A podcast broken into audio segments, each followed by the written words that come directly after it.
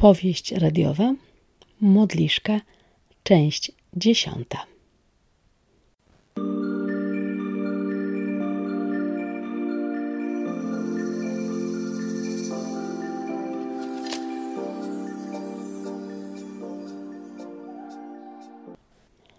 Weronika zdecydowała ostatecznie zobaczyć się z Maurycym.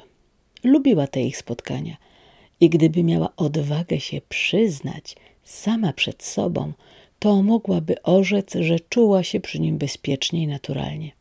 Do jego przyjazdu zostało jeszcze kilka dni, a teraz musiała skoncentrować się na swoich planach. Dzień wcześniej kupiła bilet na pociąg, spakowała najpotrzebniejsze rzeczy, podlała kwiatki, zostawiła w domu służbową komórkę i zatrzasnęła drzwi za sobą. Promienie słońca dodawały jej otuchy. Jechała zmierzyć się z przeszłością. Nie miała wątpliwości, że to ona zaważyła na tym, kim jest i jaka jest. Nie potrzebowała do postawienia tej diagnozy żadnych poradników psychologicznych ani zawiłych teorii naukowych. Na dworcu centralnym kupiła wodę gazowaną, a także tabliczkę czekolady. Zawsze, kiedy podróżowała, musiała mieć przy sobie czekoladę i koniecznie z orzechami.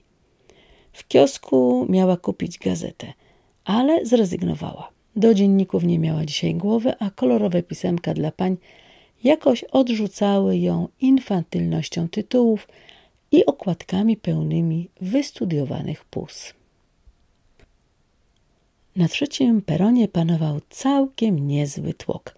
Przyjechał opóźniony pociąg z Berlina i ludzie przelewali się to w lewo, to w prawo.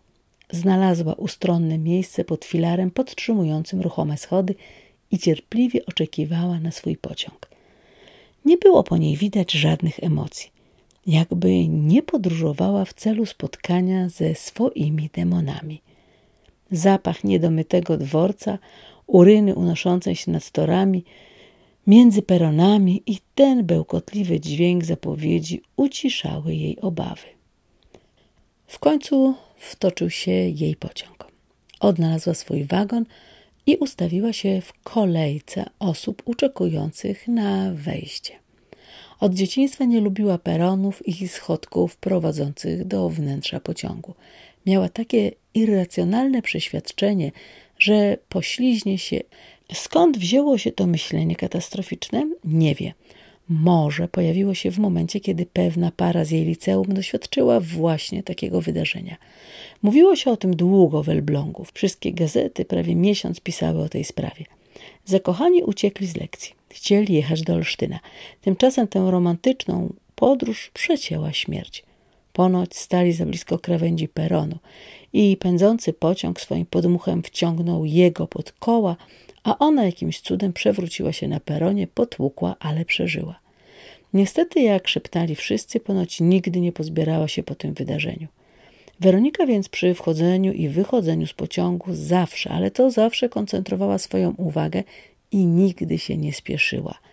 Nawet jeśli ci stojący za nią sarkali i marudzili. W jej przedziale nie było nikogo. Poczuła, że ma szczęście. Jeśli dobrze pójdzie, nie będzie musiała dzielić przestrzeni z nikim innym. Było jej to bardzo na rękę. Pociąg zatrzymywał się na niewielu stacjach. Tak więc do Malborka dojedzie może w spokoju, a potem już tylko przesiadka do Elbląga.